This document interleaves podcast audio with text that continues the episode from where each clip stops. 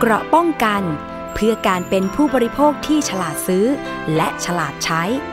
ในรายการ ภูมิคุ้มกัน สวัสดีค่ะ คุณผู้ฟังต้อนรับเข้าสู่รายการภูมิคุ้มกันรายการเพื่อผู้บริโภคค่ะ วันนี้พบกับดิฉันอภิคณาบุราริศนะคะ รับฟังกันได้ทาง w w w t h a i PBS Podcast com แล้วก็แอปพลิเคชันไทย PBS Podcast รวมไปถึงสถานีวิทยุที่เชื่อมโยงกับเราหลายเครือข่ายเลยทีเดียวค่ะ คุณผู้ฟัง วันนี้นะคะจะเอ่ยถึงเรื่องนี้ไม่ได้เลย เพราะดิฉันเตือนภัยออนไลน์อยู่เป็นประจำล่าสุด คนไทย 55 ล้านคนตกอกตกใจในเรื่องของข้อมูลส่วนบุคคลได้ไปอยู่ในมือของแฮกเกอร์นะคะ หลายคนติดตามข่าวรวมไปถึงรายการภูมิคุ้มกันนะคะ ก็มีการพูดคุยนะคะ เล่าข่าวในเรื่องนี้ไปบ้างแล้ว แต่หน่วยงานนะคะ บอกว่าตอนนี้ คุณผู้บริโภคหรือว่าประชาชนไม่ต้องกลัวนะคะ เรื่องข้อมูลที่หลุดไป ไม่ต้องกังวลเลย เพียงแต่ว่าอยากให้ทุกๆคนตั้งสติ อย่าหลงกลแก๊งคอลเซ็นเตอร์คือรายชื่อเหล่านี้อาจจะไปอยู่ในมือแก๊งคอลเซ็นเตอร์หรือไม่ที่จะโทรมาหาเรานะคะ แล้วก็หลอกโอนเงินหรือไม่ ดังนั้นนะคะ ห้ามโอนเงินเด็ดขาด ไม่ว่ากรณีใด ๆ ไม่ว่าจะหลอกทำภารกิจ หลอกทำงานออนไลน์ กดไลค์กดแชร์นะคะ รวมไปถึงเพจปลอมต่างๆ ก็ยังมีอยู่นะคะ แต่ว่าเรื่องนี้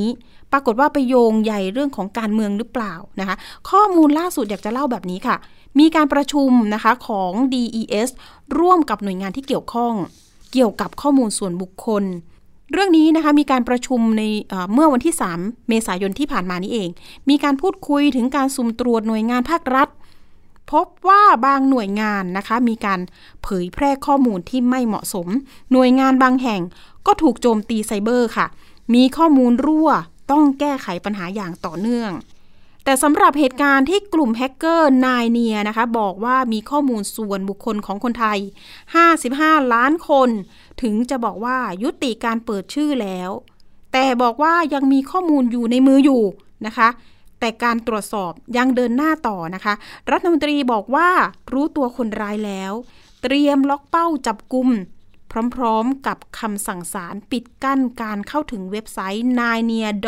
org แล้วนะคะ เมื่อวันที่ 4 เมษายนที่ผ่านมานะ มีการลองเข้าไปตรวจสอบเว็บไซต์ดังกล่าวดู หลังจากศาลมีคำสั่งปิดเว็บไซต์แล้ว ตามที่กระทรวง DES ยื่นคำร้องไต่สวนฉุกเฉินค่ะคุณผู้ฟัง ขอให้ระงับการเข้าถึงโดเมนเนมดังกล่าว นอกจากนี้นะคะ เนื้อหาเนี่ยเข้าข่ายเป็นความผิดตามพรบ ว่าด้วยการกระทำความผิดเกี่ยวกับคอมพิวเตอร์ ปรากฏว่าบางคนก็เข้าได้ บางคนก็เข้าไม่ได้แล้ว เอ๊ะยังไง ส่วนการติดตามตัวของผู้แฮ็กข้อมูลนะคะ นายชัยวัฒน์รัฐมนตรีว่าการกระทรวง DES นะคะ ระบุว่ารู้ตัวคนร้ายแล้ว เตรียมล็อกเป้าเพื่อจับกลุ่มว่าอย่างนั้นนะคะ เบื้องต้นกลุ่มคนร้ายเป็นคนไทย และทำงานกันเป็นขบวนการ โดยต้องการดิสเครดิตหน่วยงานที่เกี่ยวข้อง ส่วนกรณีชื่อ 9near เกี่ยวพันกับการดิสเครดิตทางการเมืองหรือไม่ รัฐมนตรีบอกว่า อย่าไปคิดมาก ไม่เกี่ยวกับการเมืองว่าอย่างนั้นนะคะ คุณผู้ฟังคำสัมภาษณ์ของรัฐมนตรี DES ที่บอกว่าไม่เกี่ยวกับการเมือง อาจจะขัดขัดกับที่ทางกลุ่มแฮกเกอร์กลุ่มนี้โพสต์เหตุผลว่า ตอนที่ประกาศว่าจะยุติปล่อยข้อมูล เพราะมีการพูดถึงเรื่องการเมืองสกปรก พูดถึงความขัดแย้งกับสปอนเซอร์ ที่ทำไปเพื่อตอบสนองวัตถุประสงค์ของทางการเมือง ซึ่งก็คงต้องรอความชัดเจนจากทางเจ้าหน้าที่ตำรวจนะคะว่าก็สรุปแล้วเนี่ยใครเป็นคนทำทำไปเพื่ออะไร แต่ที่ชัดเจนนะคะก็คือการรั่วของข้อมูล ครั้งนี้ประชาชนน่าจะอยากได้คำตอบอีกว่าข้อมูล 55 ล้านรายชื่อ ว่าหลุดจากไหน เพราะหน่วยงานรัฐที่มีข้อมูลเยอะๆขนาดนี้ มีไม่กี่หน่วยงาน อันนี้คือการตั้งข้อสังเกตนะคะ ซึ่งการประชุมที่ผ่านมานะคะ ทางกระทรวง DES ที่ปลัดกระทรวงเชิญหน่วยงานเกี่ยวข้องมาพูดคุย มีทั้งตัวแทนกระทรวงมหาดไทย สาธารณสุข คลัง แรงงานพมแล้วก็สำนักงงานตำรวจแห่งชาติ รวมไปถึงสำนักงานกกต รวมทั้งผู้ที่เกี่ยวข้องไม่ว่าจะเป็นธนาคารแห่งประเทศไทย สำนักงาน กสทช สำนักงานคณะกรรมการรักษาความมั่นคงปลอดภัยทางไซเบอร์แห่งชาติ หรือว่า สกมช และสำนักงานคณะกรรมการคุ้มครองข้อมูลส่วนบุคคล หรือ สคช ประชุมในประเด็นมาตรฐานการรักษาความมั่นคง ปลอดภัยของข้อมูล ที่น่าสนใจก็คือเลขาธิการสคสรายงานว่า จากการสุ่มตรวจของสคสนะคะ ได้พบการเผยแพร่ข้อมูลส่วนบุคคล ที่ไม่เหมาะสมของหน่วยงานของรัฐ และได้มีการแจ้งเตือนไปแล้วนะคะ ขณะที่เลขาธิการ สกมช รายงานว่า พบระบบเทคโนโลยีสารสนเทศของหน่วยงานรัฐหลายหน่วยงาน ถูกโจมตี และยังมีการหลุดรั่วของข้อมูล ซึ่งก็ได้ประสานงานนะคะ เร่งแก้ไขปัญหา และป้องกันปัญหาอย่างต่อเนื่องแล้ว ไปดูตัวอย่างข้อมูลที่เผยแพร่แบบไม่เหมาะสม บางส่วนทางเพจ Drama Addict นะคะ ได้ชี้ให้เห็นว่า การตั้งคำถามถึงความเหมาะสมของไฟล์ข้อมูลหลาย ๆ หน่วยงานรัฐ ที่อัพขึ้นออินเทอร์เน็ตแบบสาธารณะ บางข้อมูลดูแล้ว ก็ตั้งคำถามจริง ๆ ว่าไม่ละเอียดอ่อนแน่หรือ และจากที่เคยค้นข้อมูลบนอินเทอร์เน็ตดูนะคะ ข้อมูลส่วนมาก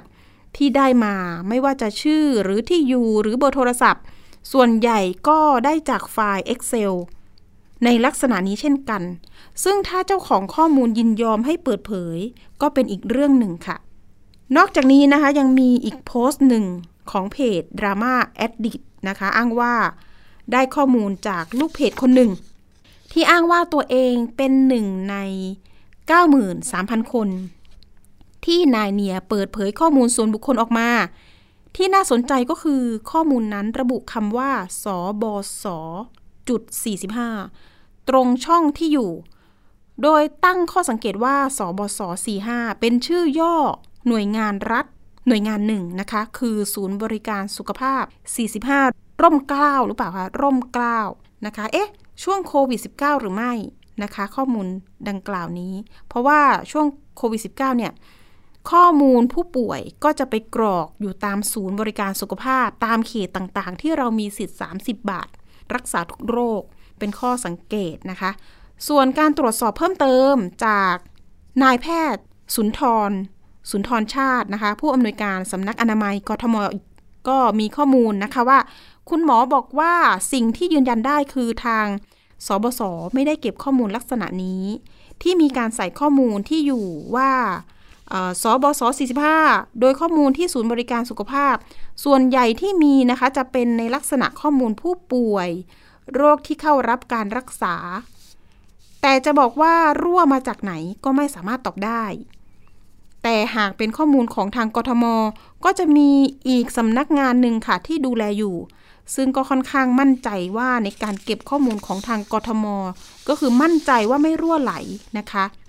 ส่วนการป้องกันนะคะจะทำอย่างไรได้บ้าง เรื่องนี้นายวิสิตวิสิตสระอัตนะคะปลัดกระทรวง DES พูดถึงการจัดทำพระราชกฤษฎีกา ว่าด้วยการควบคุมดูแลธุรกิจบริการเกี่ยวกับระบบพิสูจน์ และยืนยันตัวตนของดิจิตอลนะคะ ที่ต้องได้รับใบอนุญาตพศ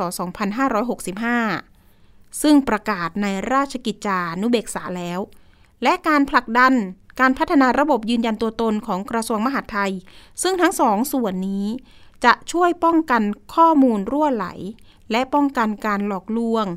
การทำธุรกรรมออนไลน์ได้อีกทางหนึ่งว่าอย่างนั้น แต่สำหรับเรื่องข้อมูลรั่วไหลครั้งนี้นะคะ มีรายงานว่า มีหน่วยงานภาครัฐที่สงสัย ตัวเองเนี่ยแจ้งมายังสคอสอแล้ว แต่ก็ยังไม่สามารถเปิดเผยได้ ซึ่งความผิดในการทำข้อมูลรั่วเนี่ยค่ะ มีโทษอาญาจำคุกหนึ่งปี ปรับไม่เกิน 1 ล้านถึง 5 ล้านบาท และต้องจ่ายค่าเยียวยาแก่ผู้เสียหายด้วย เมื่อเช้าดิฉันฟังข่าวนะคะ อย่างเช่น ผู้ประกาศข่าวช่อง 3 อย่างเช่น คุณสรยุทธ์เนาะถามหาเรื่องการเยียวยาเหมือนกันนะคะ เพราะว่าเขาเนี่ยโดนโพสต์ ว่านี่แหละค่ะ ผมมีข้อมูลของคุณ ชื่อนามสกุล ID เลขบัตรประชาชนเรียบร้อยเลยนะคะ คนที่ถูกเผยแพร่มาแบบนี้มีหลาย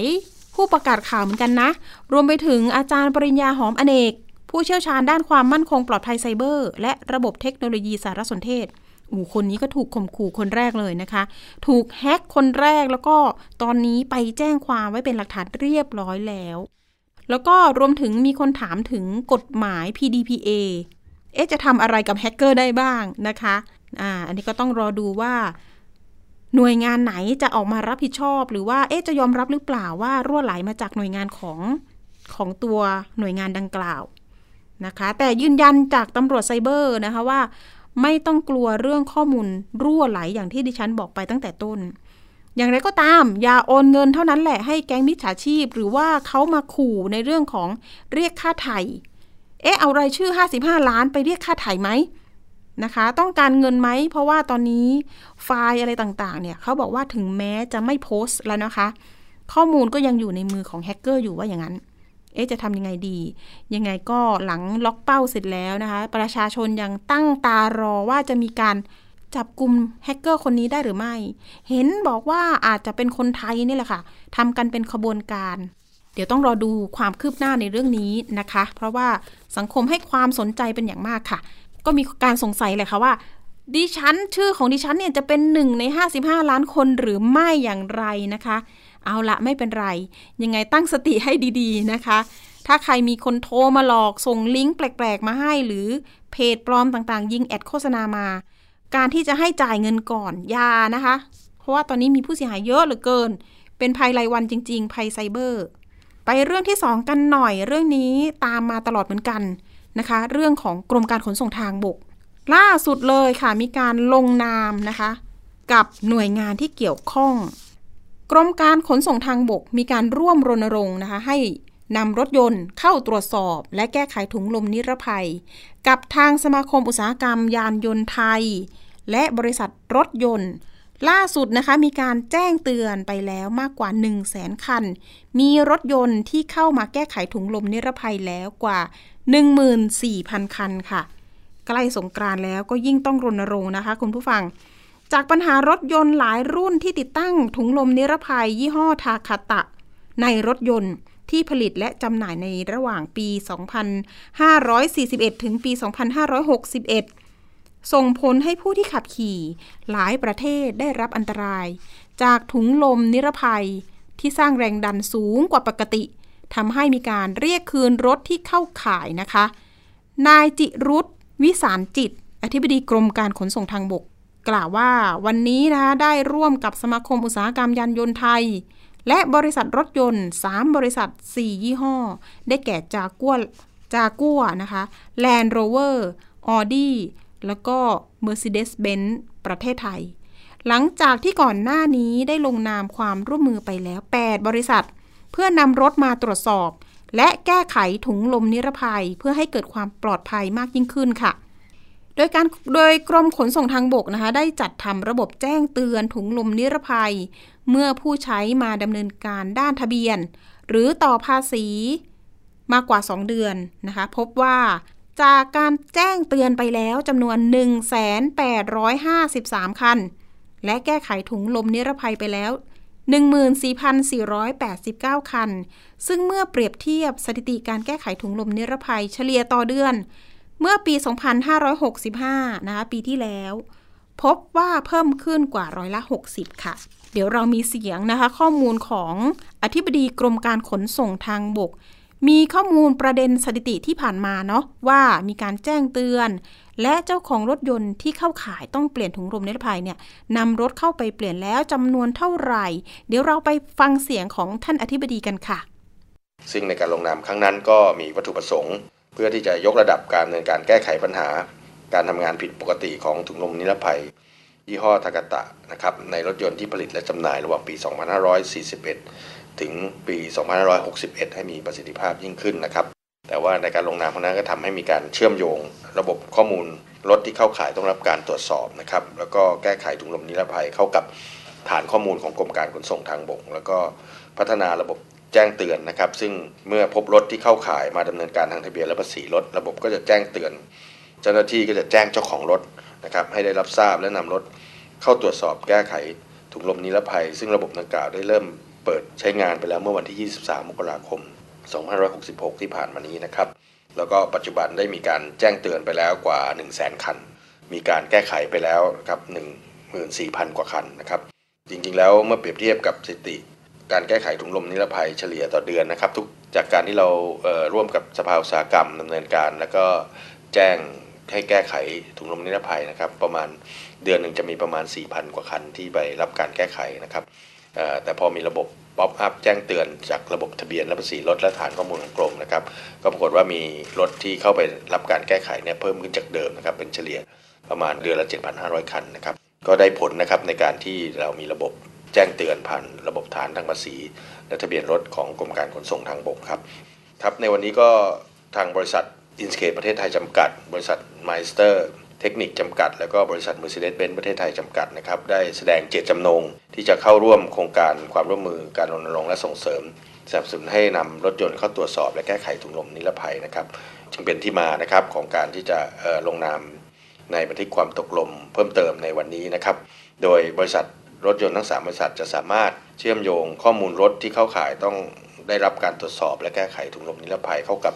ระบบฐานข้อมูลแจ้งเตือนถุงลมนิรภัยของกรมการขนส่งทางบกนะครับ นอกจากนี้แล้วกรมการขนส่งทางบกก็จะสนับสนุนข้อมูลเจ้าของรถ หรือผู้ที่ครอบครองที่อยู่ในขายนะครับให้กับทางสมาคมสากลยานยนต์ไทย แล้วก็บริษัททั้ง 3 บริษัทเนี่ยนะครับ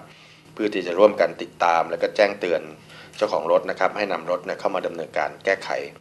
โดยไม่มีค่าใช้จ่ายใด ๆ ทั้งสิ้นนะครับ อันนี้ก็เป็นหลักการที่เราดำเนินการที่สำคัญที่สุดนะครับ แล้วก็สามารถที่จะปรับเปลี่ยนแก้ไขได้โดย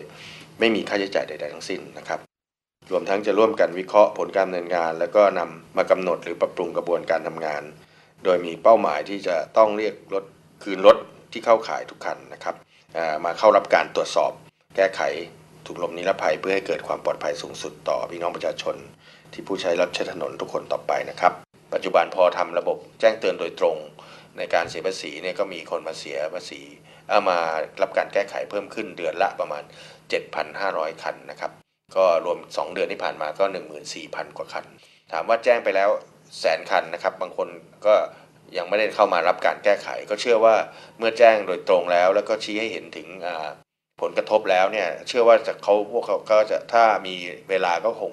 ติดต่อทางบริษัท ผู้จำหน่ายรถแล้วก็ทยอยไปดำเนินการแก้ไขต่อไปครับ ผมก็เชื่อว่าจะเป็นเช่นนั้นครับค่ะ ขอบคุณเสียงของท่านอธิบดีกรมการขนส่งทางบกนะคะ ท่านจิรุธวิสารจิต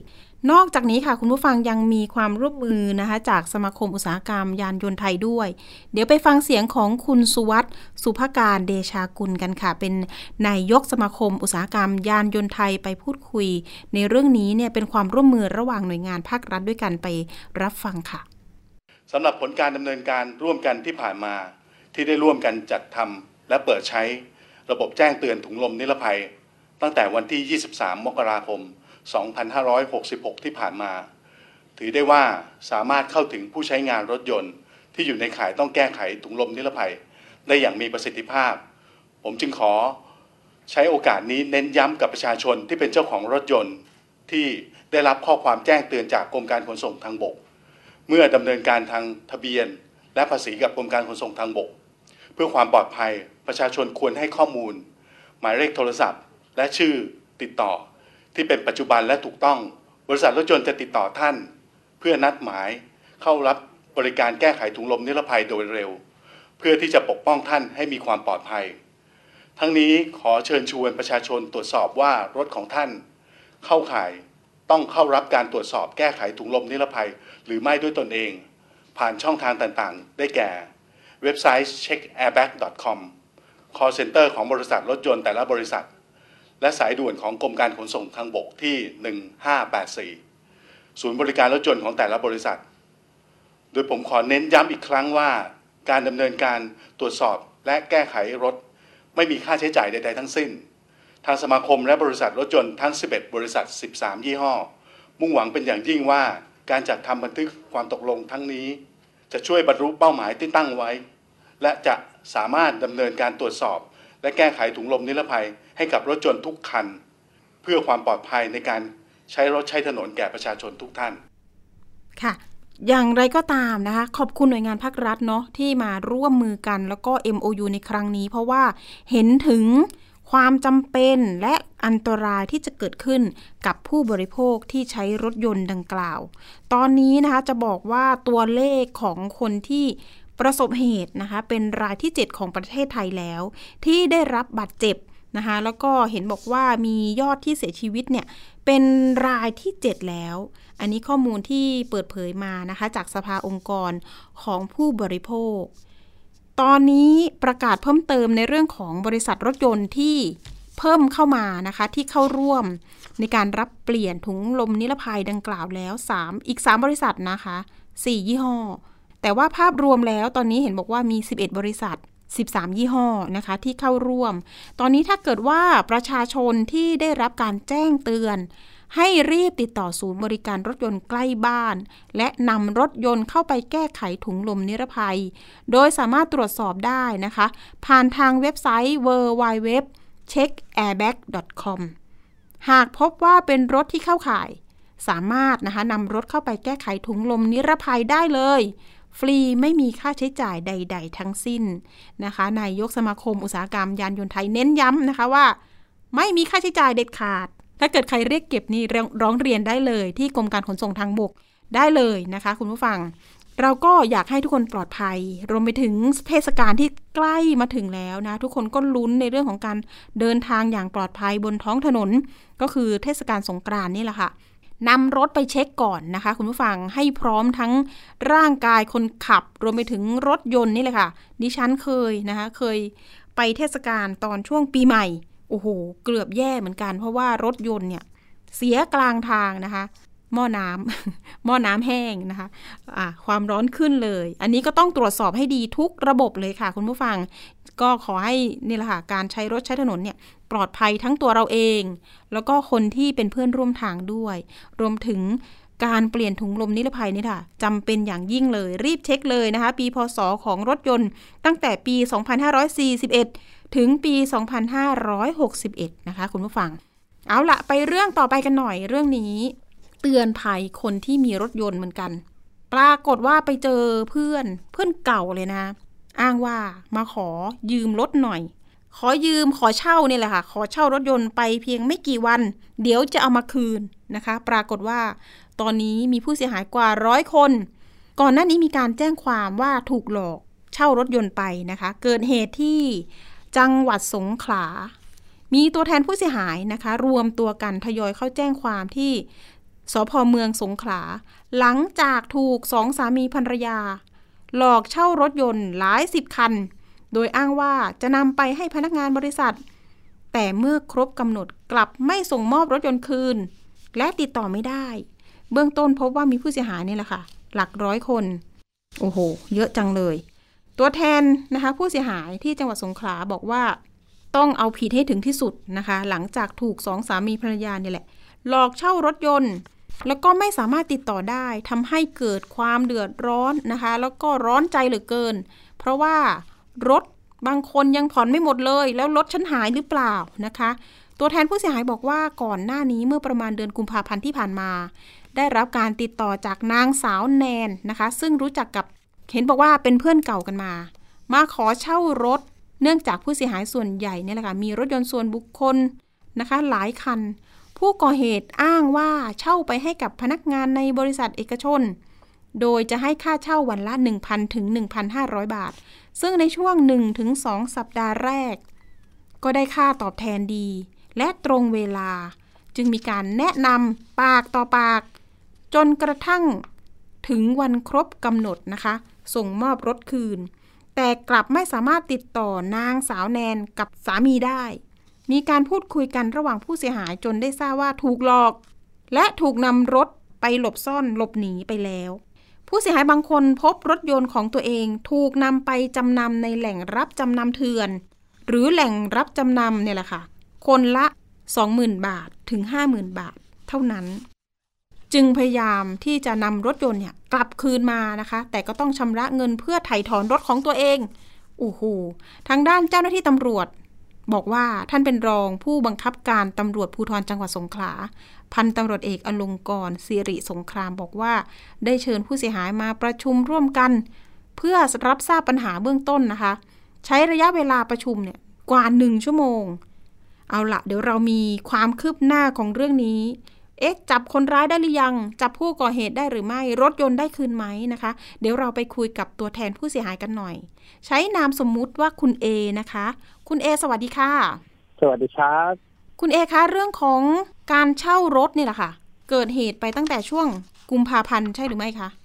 ถ้าถ้าถ้านับเวลาของผู้เสียหายส่วนใหญ่ก็ตั้งแต่กุมภาพันธ์ครับอืมแต่ส่วนตัวผมจะก็ประมาณสัปดาห์หนึ่งอะครับอ๋อสัปดาห์เดียวเอง ครับผม ส่วนตัวแล้วของคุณเอเนี่ยรู้จักกับผู้ก่อเหตุไหมคะ ส่วนตัวเองไม่รู้จักครับ แต่ว่ามาผ่านทางเพื่อนผมครับ วิธีการวิธีเช่ารถการเขาก็ทำยังไงคือ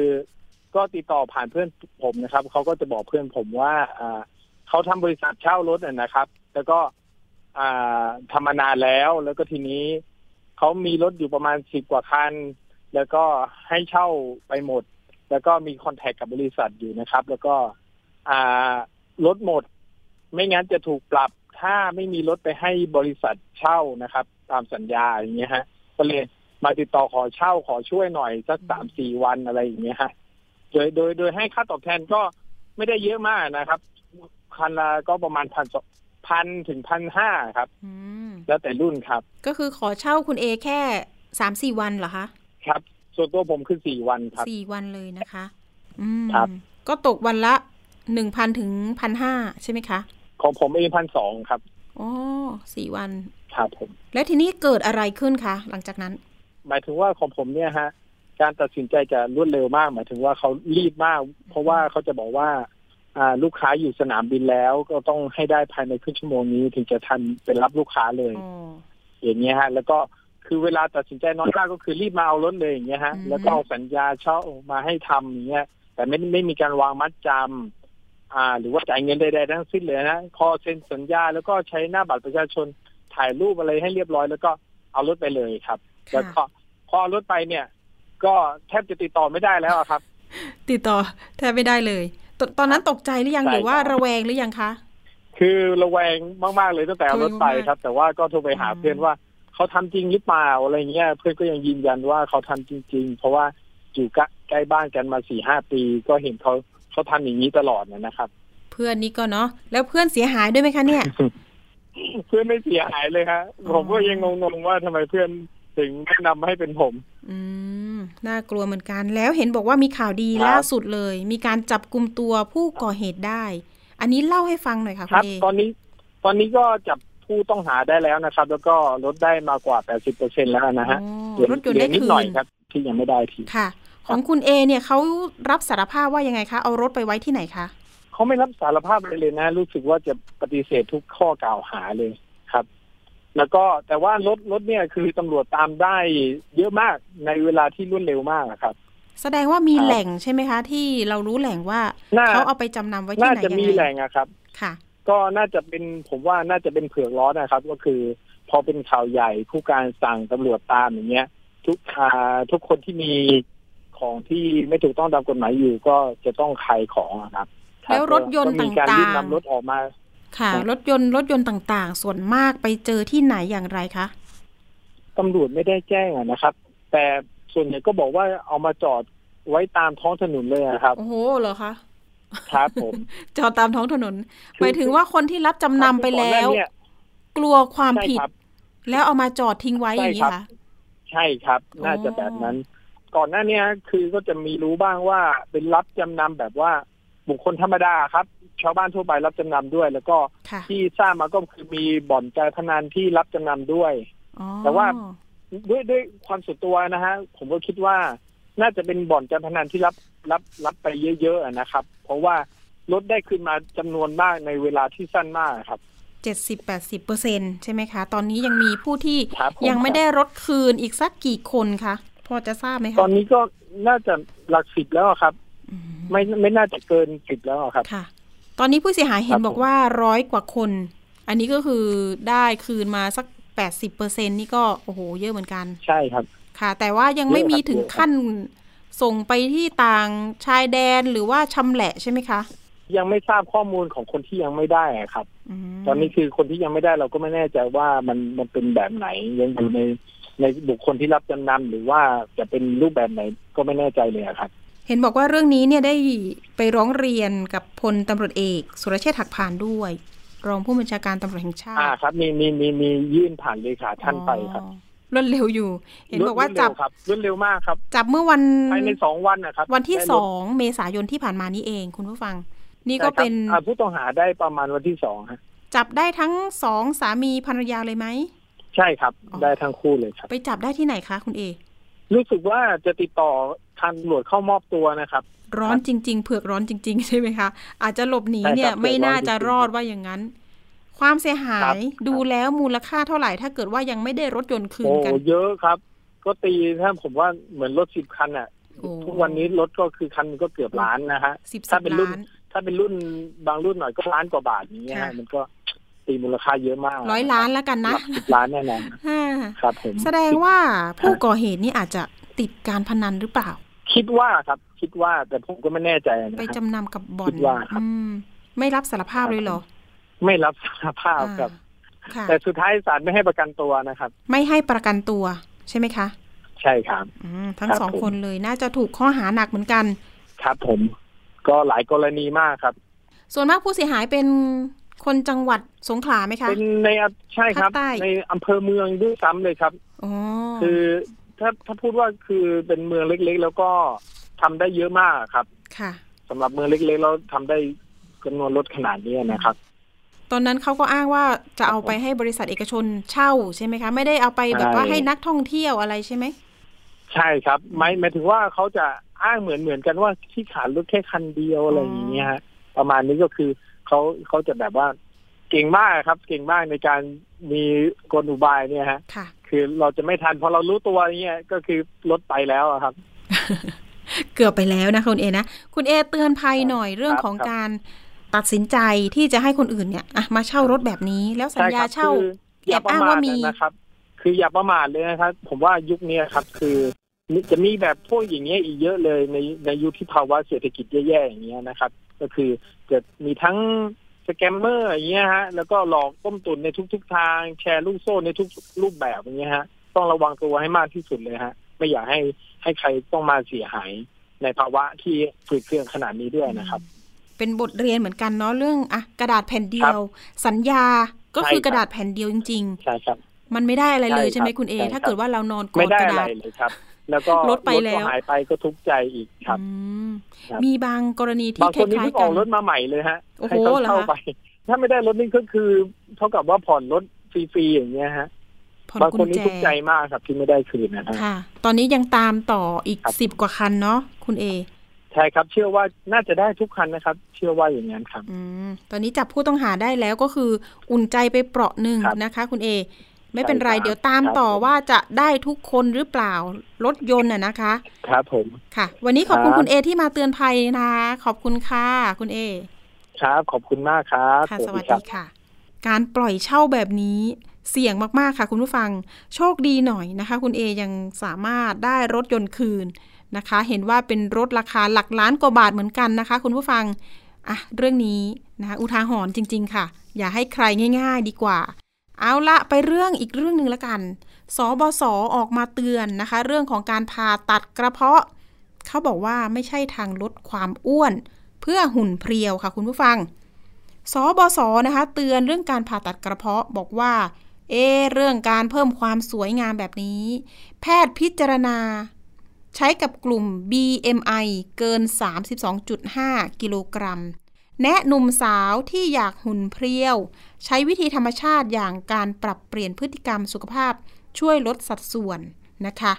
ข้อมูลนะคะเมื่อวันที่ 3 เมษายนที่ผ่านมานี้เองนะคะ นายแพทย์สุระวิเศษศักดิ์อธิบดีกรมสนับสนุนบริการสุขภาพหรือว่าสบศมีการเปิดเผยข้อมูล ขณะนี้นะคะประชาชนทุกช่วงวัยต่างให้ความสำคัญต่อสุขภาพ ก็มีการดูแลรูปร่าง ร่างกาย บุคลิกภาพมากขึ้นนะคะ โดยเฉพาะกลุ่มวัยรุ่นหนุ่มสาวที่นอกจากจะต้องการให้สุขภาพร่างกายแข็งแรงแล้วนะคะ รูปลักษณ์ทั้งใบหน้าร่างกายก็ต้องมีความสวยงามสมส่วน อย่างไรก็ตาม ด้วยพฤติกรรมการใช้ชีวิตที่ขาดการเอาใจใส่ต่อสุขภาพ ไม่ว่าจะเป็นการรับประทานอาหารที่ให้พลังงานและไขมันสูง กินไม่เป็นเวลา และขาดการออกกำลังกาย นะคะจึงส่งผลให้ร่างกายสะสมไขมันมากกว่า การเผาเผาผลาญนะคะ จึงก่อให้เกิดโรคอ้วน อาจมีประชาชนบางรายนะคะที่ต้องการศัลยกรรม อย่างการผ่าตัดกระเพาะ ซึ่งกำลังเป็นที่กล่าวถึงในโลกโซเชียล มาช่วยในการลดน้ำหนักว่าอย่างนั้นสบศจึงออกมาเตือนประชาชนว่าการผ่าตัดกระเพาะ ไม่ใช่ทางลัดในการลดน้ำหนักแต่อย่างใดนายแพทย์สุระ กล่าวอีกว่าการผ่าตัดกระเพาะนั้น เป็นการรักษารูปแบบหนึ่งสำหรับผู้ที่เป็นโรคอ้วน ที่มีค่าดัชดชนีมวลกาย เกิน 32.5 กิโลกรัมต่อตารางเมตร และผ่านการลดน้ำหนักด้วยวิธีอื่นๆ ไม่ว่าจะเป็นการควบคุมอาหาร หรือการออกกำลังกายภายใต้การดูแลของแพทย์แล้ว แต่ไม่เป็นผล จึงจะสามารถเข้ารับการผ่าตัดกระเพาะอาหารได้ โดยมีจุดมุ่งหมายให้ผู้ป่วยมีสุขภาพ ร่างกายและคุณภาพชีวิตที่ดีขึ้นมิได้ทำเพื่อสวยงาม ด้านทันตแพทย์ อาคมประดิษฐ์สุวรรณนะคะ รองอธิบดีกรมสบศก็กล่าวเพิ่มเติมนะคะว่า การผ่าตัดกระเพาะเป็นการศัลยกรรม ประเภทหนึ่งที่ใช้รักษาโรคเรื้อรัง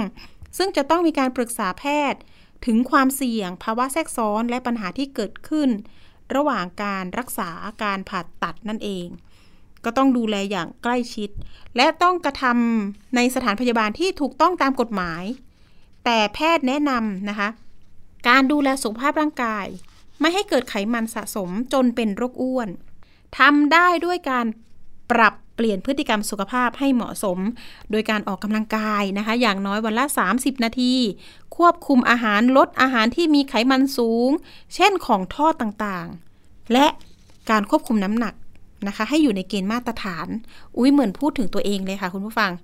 นะคะ เอาละออกกำลังกายวันละ 30 นาทีทำได้หรือยังคุณผู้ฟัง นะคะ ถามตัวเอง อันนี้ถามดิฉันด้วยทำไม่เคยจะได้ว่าอย่างนั้นนะคะ แต่ต้องมีวินัยนะคะ ควบคุมอาหารไปด้วยเนาะ ลดเรื่องอาหารที่มีไขมันสูง เรื่องของทอดต่างๆ ดิฉันก็เริ่มลดแล้วนะคะ รวมถึงโซเดียมต่างๆ ด้วยเนาะ เรื่องของความเค็มอาหารต่างๆ ที่มีการปรุงรสรสจัดแจ้งกันหน่อย ถ้าเกิดว่าใครสายรักสุขภาพ แต่ตอนนี้ก็ต้องเตือนคนที่ใกล้ชิดแหละค่ะว่า ต้อง ดูแลสุขภาพก่อนที่มันจะเขาเรียกว่า คือเราใช้ร่างกายมาเยอะมากนะคะ จะมาดูแลตอนนี้เนี่ยบางคนเนี่ยอายุเยอะแล้วนะคะ เพิ่งหันมาใส่ใจสุขภาพ เรื่องนี้ก็บอกกันเลยค่ะว่ามีการเตือนเรื่องการผ่าตัดกระเพาะ จะต้องใช้สำหรับคนที่อะไปทำทุกอย่างละ ลดหุ่นลดอาหารทุกสิ่งลดแป้ง แต่ไม่เห็นผลแพทย์ถึงจะแนะนำให้มีการผ่าตัดกระเพาะนะคะ เอาละค่ะ ย้ำเตือนเรื่องนี้รวมถึงสถานพยาบาลจะต้องได้มาตรฐานด้วย แล้วก็แพทย์นะคะ ที่ทำการผ่าตัดต้องมีใบอนุญาตด้วยค่ะคุณผู้ฟัง เอาละอันนี้ฝากเตือนกันไปเรื่องสุขภาพเนาะแล้วก็ทานผักผลไม้กันเยอะๆ ออกกำลังกายด้วยนะคะ คุณผู้ฟัง ช่วงต่อไปไปติดตามช่วงคิดก่อนเชื่อกับดรแก้ว กังสดานอัมภัยนักพิษวิทยาและคุณชนาทิพย์ไพรพงศ์วันนี้มีข้อมูลเรื่อง งานวิจัยภาวะโลกร้อนเป็นอย่างไรไปติดตามกันค่ะ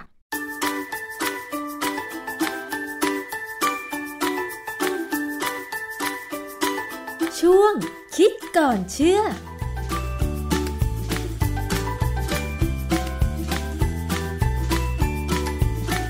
พบกันในช่วงคิดก่อนเชื่อกับ ดรแก้วกังสดานนภัยนักพิษวิทยากับดิฉันชนาทิพไพรพงศ์ค่ะ เรานำเรื่องใกล้ตัวมาคุยกัน และสนับสนุนด้วยงานวิจัยที่อาจารย์แก้วนะคะ ได้ไปค้นคว้ามา แล้วจะนำมาอธิบายให้เข้าใจง่าย ๆ ค่ะ วันนี้เรามาคุยเกี่ยวกับประเด็นโลกร้อนกันนะคะทำไมเราต้องคุย เพราะว่าทุกคนได้รับผลกระทบแน่นอนค่ะ วันนี้เรามาคุยเกี่ยวกับเรื่องของงานวิจัยเกี่ยวกับอากาศร้อนค่ะ ว่าทำไมทุกวันนี้เนี่ยโลกมันถึงร้อนขึ้น และเราจะต้องมีการปรับตัวอย่างไร อาจารย์แก้วคะงานวิจัยเกี่ยวข้องกับโลกร้อนนี่ ดิฉันคิดว่ามันคงจะมีออกมามาก แต่ว่าที่อาจารย์ไปค้นคว้าและจะนำมาอธิบายให้กับคุณผู้ฟังได้ฟัง มีงานวิจัยอะไรบ้างคะคือก่อนอื่นที่จะไปงานวิจัยเนี่ยนะผมอยากจะพูดถึงเรื่องหนึ่ง ซึ่งมันเป็นที่กล่าวขวัญกันในสหประชาชาติมาตั้งแต่ปีที่แล้ว เขากังวลมากเรื่องโลกร้อนเนี่ยว่ามันจะทำให้เกิดปัญหา จริงๆแล้วเนี่ยเมื่อปีที่แล้วคือ 2564 เนี่ยมีการประชุมที่เรียกว่า COP26 หรือ COP26 เนี่ยนะฮะค่ะเป็นการประชุมรัฐภาคี กรอบอนุสัญญาสหประชาชาติว่าด้วย การเปลี่ยนแปลงสภาพภูมิอากาศสมัยที่ 26 การประชุมเนี่ยมันโยงไปกับความตกลงปารีสหรือ Paris Agreement ที่มีเป้าหมายสำคัญคือ การควบคุมอุณหภูมิเฉลี่ยของโลก ไม่ให้สูงเกินกว่า 2 องศาเซลเซียส และมุ่งเป้าไม่ให้เกิน 1.5 องศาเซลเซียส เมื่อเทียบกับก่อนยุคปฏิวัติอุตสาหกรรม คืออย่างนี้ยุคปฏิวัติอุตสาหกรรมเนี่ยคือศตวรรษที่ 18 ของเราตอนนี้อยู่ศตวรรษ21 ค่ะ คือเวลาผ่านมาประมาณ 300 ปีเนี่ย ถ้าเราดูตามข่าวเนี่ยนะในทีวีเนี่ยจะพบว่ามีการละลายของน้ำแข็งเยอะมาก ใช่ แล้วพอน้ำแข็งละลายเยอะมาก น้ำมหาสมุทรก็จะเพิ่มขึ้น จนน้ำจะท่วมตามเมืองหลวงต่างๆ ซึ่งรวมถึงกรุงเทพนี่แหละนะค่ะฮะอันนี้ประเด็นที่สำคัญคือว่าก็มีการพยายามที่จะทำให้มันไม่เพิ่มมากคือประมาณ 1.5 องศาเซลเซียสเนี่ยพอทนไหว ทนไหวหมายความว่า เราทำเขื่อนกั้นน้ำไหวนะ ซึ่งขณะนี้เมืองไทยยังไม่ได้ทำเลย แล้วที่สำคัญคืออย่างนี้ ในการประชุมครั้งนั้นเนี่ย ปรากฏว่าเขาคำนวณเวลาคำนวณกันแล้วเนี่ย มันอีกประมาณ 10 ปีนะ นับจากวันเนี้ยเอ่ออุณหภูมิที่จะสูงขึ้น 2 องศาเซลเซียสเนี่ยจะเห็นชัดค่ะนะฮะ นับจากวันนี้ก็คือปี 2566 อีก 10 ปี ก็เท่ากับว่าปี 2576 เนี่ย โลกเราจะต้องเผชิญกับอุณหภูมิที่สูงขึ้นอีก 2 องศาเซลเซียสหรือเปล่าคะอาจารย์ อ่าเดี๋ยวเรามาดูการวิจัยที่เขาทำกันนะว่าเป็นยังไงประเด็นสำคัญคือ COP26 ที่เขาประชุมไปเนี่ย ผลออกมาไม่ดีนะเหรอคะผลออกมามีปัญหาอะไรเกรตา ธันเบิร์กเนี่ยไม่พอใจมากเลย เด็กคนนั้นอะ เด็กที่เขาอยู่เป็นเด็กสวีเดนที่เขารณรงค์เรื่องการลดปัญหาโลกร้อนเนี่ยนะค่ะเขาไม่พอใจมากเพราะอะไรเพราะมีการคัดค้านการใช้ถ้อยคำยุติการใช้ถ่านหิน เป็นลดการใช้ถ่านหิน ประเทศที่เสนอการให้ใช้คำว่าลดการใช้ถ่านหินเนี่ย ส่วนใหญ่ก็เป็นประเทศที่ใหญ่ ๆ ที่ใช้พลังงานเยอะๆเช่นอินเดียจีนอเมริกาเนี่ยนะค่ะอเมริกาเนี่ยตอนที่ทำขึ้นมาเนี่ยนะเขาเปิดนโยบายใหม่ในการกลับมาใช้ถ่านหินนะเหมืองถ่านหินของเขาเนี่ยมันปิดไปแล้วค่ะในสมัยยุคของเดโมแครตและตอนเนี้ยพอเดโมแครตกลับมาเนี่ย ก็เหมือนกับตีเนียนนะเงียบๆไม่ได้บอกว่าจะปิด การใช้ถ่านหินอีกหรือเปล่า เพราะว่าทำเปิดไปแล้วค่ะนะอันนี้คือสิ่งที่สำคัญที่ว่ามันเลยทำให้เห็นว่า การแก้ปัญหาโรคร้อนโรคร้อนของประเทศใหญ่ๆเนี่ยเขาไม่จริงใจค่ะ จะมุ่งหวังแต่ให้มีการพัฒนาด้านอุตสาหกรรม โดยเฉพาะเรื่องของการใช้พลังงานถ่านหิน ซึ่งเมื่อเผาไหม้ถ่านหินอาจารย์มันจะทำให้เกิดมลภาวะที่เป็นพิษได้ยังไงคะอาจารย์ ทั้งความร้อนที่เพิ่มออกมา แล้วก็พวกฝุ่นต่างๆออกมาด้วยค่ะนะฮะ อันนี้ประเด็นที่สำคัญคือพวกประเทศใหญ่ๆเนี่ยยังใช้วิกระบวนการที่ว่าน่าเกลียดมากคือ ซื้อคาร์บอนเครดิต จากประเทศที่ปลูกต้นไม้คาร์บอนเครดิตคืออะไรนะคะคาร์บอนเครดิตเนี่ยคือเป็นการคำนวณจากการปลูกต้นไม้เพิ่มขึ้นมากน้อยเท่าไหร่ แต่เรารู้ว่าประเทศที่มีต้นไม้เยอะๆเนี่ยสามารถคำนวณออกมาเป็นปริมาณคาร์บอนเครดิต หรือปริมาณของการลดคาร์บอนไดออกไซด์เพราะว่าต้นไม้เนี่ยมันดูดคาร์บอนไดออกไซด์เข้าไปเป็นเป็นเชื้อเพลิงในการสร้าง แป้งสร้างน้ำตาลสร้างอะไรนะฮะค่ะซึ่งประเทศที่มีต้นไม้เยอะๆเนี่ยก็จะบอกว่าตัวเองมีคาร์บอนเครดิต เท่านี้เท่าไหร่ใครจะซื้อก็จ่ายเงินมาอ๋อแล้วประเทศใหญ่ ๆ ก็เอาไปอ้างว่าตัวเองเนี่ยลดโลกร้อนนั้นด้วยการช่วยซื้อคาร์บอนเครดิต ซึ่งอันนี้เป็นเรื่องที่น่าอับอายนะฮะเรากลับมาดูบทความซึ่งน่าสนใจมาก เป็นบทความที่ตีพิมพ์ในวารสาร Proceedings of the National Academy of Science ซึ่งนักวิทยาศาสตร์ส่วนใหญ่จะรู้ว่าเราเรียกชื่อ วารสารที่ว่า PNAS เป็นวารสารที่สำคัญมาก ในปี 2023 เนี่ยเขามีบทความเรื่องการคาดการณ์ที่ขับเคลื่อนด้วยข้อมูล ที่แสดงเวลาที่เหลืออยู่ จนกว่าจะถึงเกณฑ์วิกฤตของภาวะโลกร้อน นักวิจัยของเขาเนี่ยที่เขาทำเรื่องเนี้ยเขาใช้ระบบ AI นะ AI ของเขาจะเป็น artificial neural network เป็นลักษณะของ AI ที่เรียนแบบการทำงานของสมอง ค่ะ สมองเนี่ยมีเซลล์ประสาทเยอะแยะ ซึ่งเชื่อมโยงกัน เพราะฉะนั้น AI ของเขาเนี่ยเขาเข้าใจว่ามีเซิร์ฟเวอร์หลายตัวมาก ๆเลย ที่มาเชื่อมโยงกัน ประเทศใหญ่ๆเนี่ยอย่างเช่นอเมริกาหรืออังกฤษหรือแม้กระทั่งจีนเนี่ยจีนเนี่ยมีระบบ AI ที่เป็น artificial neural network ใหญ่ที่สุดในโลกนะค่ะจีนที่ใหญ่มาก คอมพิวเตอร์ระบบเนี่ยจะมีความสามารถในการเรียนรู้การจดจำรูปแบบ การสร้างความรู้ใหม่ เช่นเดียวกับความสามารถของสมองมนุษย์ค่ะเขาสร้างความรู้ใหม่ได้เองด้วยนะ เพราะฉะนั้นเนี่ยอืมเป็นสิ่งที่หลาย ๆ คนก็ยังกลัวว่า AI จะมีปัญหาในอนาคต ในบทความเนี่ยเขาได้พิจารณาผลลัพธ์ของแบบจำลองสภาพอากาศ ที่ใช้รูปแบบเชิงพื้นที่ของการสังเกตอุณหภูมิในอดีต เพื่อทำนายเวลาจนกว่าจะถึงเกณฑ์วิกฤตของภาวะโลกร้อนเขาทำนายว่า ค่าประมาณกลางสำหรับเกณฑ์โลกร้อนที่ 1.5 องศาเซลเซียส อยู่ระหว่างปี 2033 ถึง 2035 ซึ่งอันนี้เป็นคอสอค่ะถ้าเป็นพศเนี่ยก็บวกด้วย 543 เข้าไปก็จะเป็นปีพศ 2576 ถึง 2578 ใช่ไหมคะใช่ครับ ก็คือบวกเข้าไปด้วยด้วยตัวเลข 543 นั่นแหละค่ะนะฮะเป็นวิธีการบวกเปลี่ยนคศเป็นพศที่เป็นปัญหาก็คือว่าการเปลี่ยนระดับอุณหภูมิเนี่ยเราบอกว่าเขาหวังแค่ 1.5 แต่มันอาจจะเกิน 2 องศาเซลเซียสไปก็ได้เพ ราะว่าเขามีการประเมินโดยใช้เกณฑ์เกณฑ์ที่ประเมินแบบความเลวร้ายต่ำในทางการประเมินต่างๆ ทางวิทยาศาสตร์เนี่ยบางครั้งเนี่ยเขาใช้คำว่า worst case scenario ที่เขาใช้เนี่ยเขาไม่ได้ใช้ worst case scenario เขาใช้อาจจะเป็น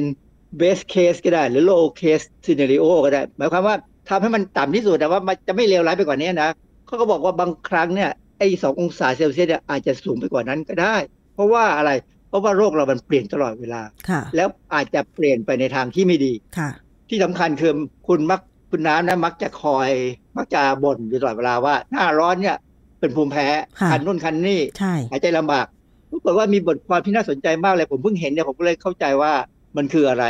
มีบทความในวารสารฮ่องกง Medical Journal ปี 2018 เรื่องผลกระทบของภาวะโลกร้อนต่อโรคภูมิแพ้ตรงเป๊ะเลยกับคุณนะค่ะ เขาบอกว่าภาวะโลกร้อนเนี่ยเป็นเหตุฉุกเฉินด้านสาธารณสุข การเพิ่มขึ้นของความชุกของโรคภูมิแพ้นั้น สัมพันธ์อย่างใกล้ชิดกับการเปลี่ยนแปลงของสิ่งแวดล้อมเหล่านี้ เนื่องจากสภาพแวดล้อมที่อบอุ่น และชื้นขึ้นเอื้อต่อการแพร่กระจายของสารก่อภูมิแพ้ทั่วไป เช่นละอองเกสรดอกไม้ไรฝุ่นเชื้อรา คือไรฝุ่นกับเชื้อราเนี่ยมันเป็นไปตาม อุณหภูมิเพิ่มขึ้นแน่ค่ะๆราเนี่ยจะขึ้นดีมากเลยในในเมืองไทยเนี่ยนะยิ่งร้อนเท่าไหร่ยิ่งขึ้นมากค่ะราเนี่ยชอบอุณหภูมิตั้งแต่30ถึง40นิดหน่อย ตอนเนี้ยบ้านเราเป็นแบบนั้น เพราะฉะนั้นไม่ต้องประหลาดใจเลยว่าทำไมราถึงขึ้นตรงนั้นตรงนี้ได้เร็วมากค่ะแล้วเมืองไทยเนี่ยชื้นชื้นบางวันเราชื้นถึง60องศาเนี่ย60 70เนี่ยราขึ้นนะถ้าวันไหนอุณหความชื้นต่ำกว่า50อะค่อยๆยังชั่วหน่อยว่าราจะยังไม่ขึ้นเท่าไหร่ อาจารย์วิธีวิจัยงานของฮ่องกงนี่เขามีวิธีวิจัยยังไงคะก็เป็นการรวบรวมข้อมูลนะซึ่งค่อนข้างจะซับซ้อนนะนะแต่ว่าเขามองดูที่ตัวเลขที่เขาสามารถเก็บได้ว่า มันมีการเพิ่มขึ้นคาร์บอนไดออกไซด์สักประมาณเท่าไหร่ และน้ำทะเลเนี่ยอุ่นขึ้นสักเท่าไหร่ตอนนี้น้ำทะเลอุ่นขึ้นนะค่ะใครที่ไปเที่ยวทะเลเนี่ยอาจจะรู้สึกเลยว่าน้ำทะเลอุ่นขึ้น และความเป็นกรดในมหาสมุทรเนี่ย ก็เพิ่มขึ้นค่ะออกซิเจนก็ต่ำลง จะมีแพลงก์ต้นบางอย่างกับปลาบางชนิดเนี่ยที่ลดลงไปเลยอืมนะฮะเราอาจจะสังเกตที่ไม่ยากก็คือว่าจะมีปลาตายเป็นฝูงอืมบ้านเราก็มีบ่อยค่ะใช่นะช่วงหน้าร้อนเนี่ยแล้วเนี่ยเริ่มใกล้แล้วใกล้มาก ๆ เลย เพราะว่านี่อยู่ในเดือนเมษาซึ่งก็อาจจะมีปลาตายให้เห็นนะฮะอันนี้ประเด็นที่เป็นสิ่งที่น่าสนใจคือ ความพยายามที่จะบรรเทาสิ่งเหล่านี้กลับถูกต่อต้านอย่างรุนแรง เนื่องจากความกังวลทางเศรษฐกิจและการเมืองในประเทศต่างๆ มันเป็นที่รู้กันว่า เมื่อไหร่ก็ตามที่เราจะพยายามจะอนุรักษ์สิ่งแวดล้อมทำให้โลกดีขึ้นนะเศรษฐกิจจะต้องแย่ลง เพราะว่าการเร่งทางอุตสาหกรรมเนี่ยมักจะทำลายสิ่งแวดล้อมค่ะดังนั้นเนี่ยเราจึงเห็นว่าบางประเทศใหญ่ๆเนี่ยเขาก็ทำเป็นสนใจแต่ละเลยอืมนึกออกไหมฮะค่ะสนใจแต่ละเลยที่จะไม่ทำ คือเวลามีการประชุมเรื่องสิ่งแวดล้อมแต่ละครั้งเนี่ยประเทศใหญ่ ๆ ก็ส่งตัวแทนเข้าไปร่วมประชุมใช่ไหมคะ แต่พอมีการโหวตหรือว่าให้คำมั่นสัญญาในที่ประชุมเนี่ยก็มักจะให้คำมั่นสัญญาในด้านที่เอื้อต่อประเทศของตัวเอง เป็นหลัก โดยเฉพาะเอื้อต่อเศรษฐกิจในประเทศตัวเองใช่ไหมคะอาจารย์เป็นอย่างนั้นฮะประเทศใหญ่ๆบางทีไม่ลงนามอือฮึมีประเทศใหญ่ที่ลงนามก็คือญี่ปุ่นเนี่ยที่ชัดที่สุดค่ะนะฮะเพราะนี้ประเด็นของโลกร้อนเนี่ยมัน กลับมาถึงเมืองไทยตรงได้ยังไง ที่ผมกำลังสนใจก็คือว่า คนไทยเชื่อไหมว่าโลกร้อน เชื่อ ดิฉันเชื่อนะ คนที่เรียนมาหรือได้ข่าวมาก็จะเชื่อ แต่คนไทยบางกลุ่มเนี่ยนะอาจจะพยายามไม่เชื่อ หรือพยายามไม่คิดถึง เพราะอะไร เพราะว่าเมษายนเนี่ยเป็นช่วงที่ร้อนมากๆของบ้านเราเนี่ยคนไทยเชื้อสายจีนไปเชงเม้งกัน อืม ใช่ใช่ อย่างปี 2566 เนี่ยกำหนดประมาณ 1-6 เมษายนใช่ไหมเทศกาลเชงเม้ง คือผมไปดูในเว็บไซต์ของทางอเมริกาของสิงคโปร์ของจีนนะฮะเขาเริ่ม 5 เมษายน คือมันจะอยู่ที่ 4 หรือ 5 เมษายนนี่แหละประมาณนั้นเลยทุกกับทุกปีนะครับ เพราะว่าคำนวณทางจันทรคติของเขา มันมีวิธีการคำนวณนะฮะไม่ได้ไกลไปจากนั้น แต่ครั้นี้ของเมืองไทยเนี่ยเราพยายามจะเริ่มให้เร็วขึ้น โดยอ้างว่ามีปัญหาเรื่องการจราจรจะได้ คนจะได้ไม่เร่งกันแห่กันไปทีเดียวไงเพราะว่าบางครั้งในเชงเม้งที่ชนบุรีที่นครปฐมที่สระบุรีเนี่ยคนเยอะมาก เพราะว่าถ้ากำหนดเชงเม้งต้นเดือนเมษายน แล้วไปใกล้ๆ 6 7 8 9 เมษายน มันอาจจะไปชนกับเทศกาลสงกรานต์ของไทย ซึ่งจะเริ่มเดินทางกันตั้งแต่ 12 เมษายนเป็นต้นไปนะคะอาจารย์เอออาจจะเป็นอย่างนั้นก็ได้ วิกิปีเดียของไทยเนี่ยผมไปดูข้อมูลก็บอกว่าเชงเม้งในจีนเนี่ยนะเป็นประเพณีสำคัญมากนะเป็นการไหว้บรรพบุรุษ ที่สุสานเพื่อแสดงความกตัญญูต่อบรรพบุรุษคนจีนเชื่อเรื่องความกตัญญูมากนะค่ะเป็นอิทธิพลมาจากลัทธิของจื้อที่สำคัญคือเขาเริ่มประมาณ 4-5 เมษาไปจนถึง 19-20 เมษายน ซึ่งเป็นฤดูใบไม้ผลิอากาศจากคลายความหนาวเย็น เริ่มเข้าสู่ความอบอุ่น มีฝนตกปล่อยๆ บรรยากาศสดชื่นท้องฟ้าใสสว่าง เป็นชื่อมาของคำว่าเชงเม้งเนี่ยท้องฟ้าใสสว่างแต่บ้านเราเนี่ยเดือนเมษาเนี่ยร้อนมาก มันเป็นเดือนที่มันร้อนอบอ้าวที่สุดเพราะมลพิษในอากาศสูงที่สุด แล้วก็ไม่มีทางแก้ไขด้วยผมไม่เห็นมีใครเสนอไอ้ความคิดที่จะแก้ไขว่าจะทำยังไงชัดๆนะมีเหมือนกันเริ่มมีแล้ว แต่ยังไม่ชัดนะเพราะฉะนั้นเนี่ยผมกำลังพยายามมองว่า การที่อากาศร้อนแล้วไปอยู่ในที่ร้อน เพราะว่าถ้านึกถึงสภาพสุสานนี่เขาทำกันนะ มันร้อนมากนะ uh-huh. มันต่างจากสิงคโปร์นะใช่ สิงคโปร์เนี่ย ตอนนี้เขาเผา เผาแล้วเขาเก็บกระดูกไว้ในคอนโด มันมีชื่อเฉพาะนะครับเป็นแบบตึกสูงสูงซึ่งปรับอากาศ เพราะฉะนั้นคนสิงคโปร์ก็จะไปไหว้กระดูกบรรพบุรุษไปไหว้เฉยๆไม่มีการทำพิธีอะไรแล้วนะฮะเพราะมันทำไม่ได้ ยกเว้นในบางประเทศที่มีคนจีนอยู่ที่ยังมีสถานที่ที่เขาทำสุสานได้เขาคงจะไปเชงเม้งกันตามวิธีเดิม แต่ว่า ช่วงเวลาของเขาเนี่ยมันไม่ร้อนมากเหมือนไทยผมถึงสงสัยว่าทำไมเรื่องแบบเนี้ยทำไมสมาคมชาวจีนในประเทศไทยซึ่งมีเยอะแยะเนี่ยนะไม่รวมกันประชุมสักทีว่า เลื่อนเชงเม้งไปธันวาดีไหมอากาศสบายๆหน่อยเพราะอะไรรู้ไหมเพราะว่าเด็ก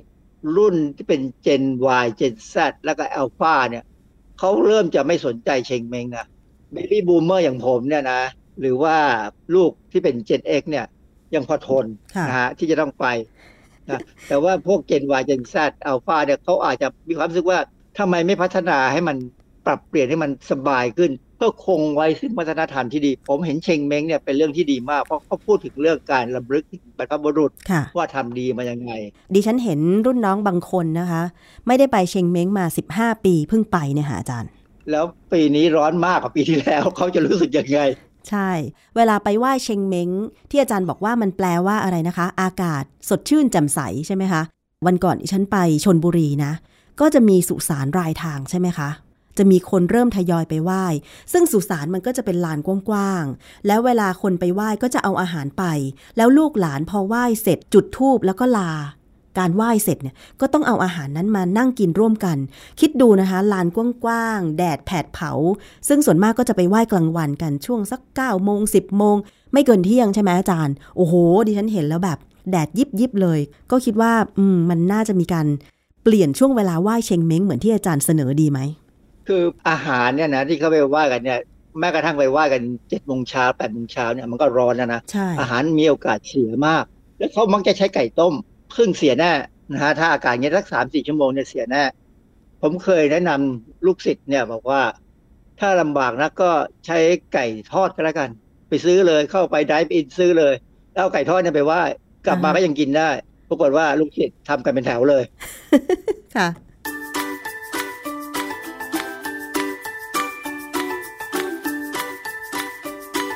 ช่วงคิดก่อนเชื่อ